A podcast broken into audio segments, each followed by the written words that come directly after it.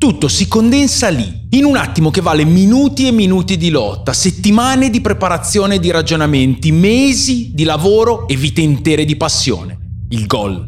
Quel gesto che divide le acque del calcio in due mari di sensazioni opposte, la gioia catartica e il dolore massimo. Quell'istante sospeso, di puro silenzio, in cui il pallone va dentro appena dopo il gesto tecnico e appena prima del boato.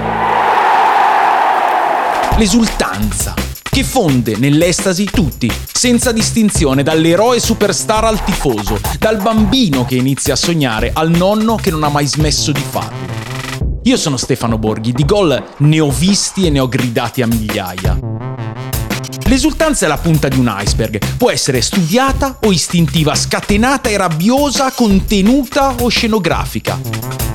In questo podcast il gol è sì punto di arrivo ma anche di partenza e l'esultanza il contenitore spinto al massimo dell'emotività da cui estrarre storie concatenate.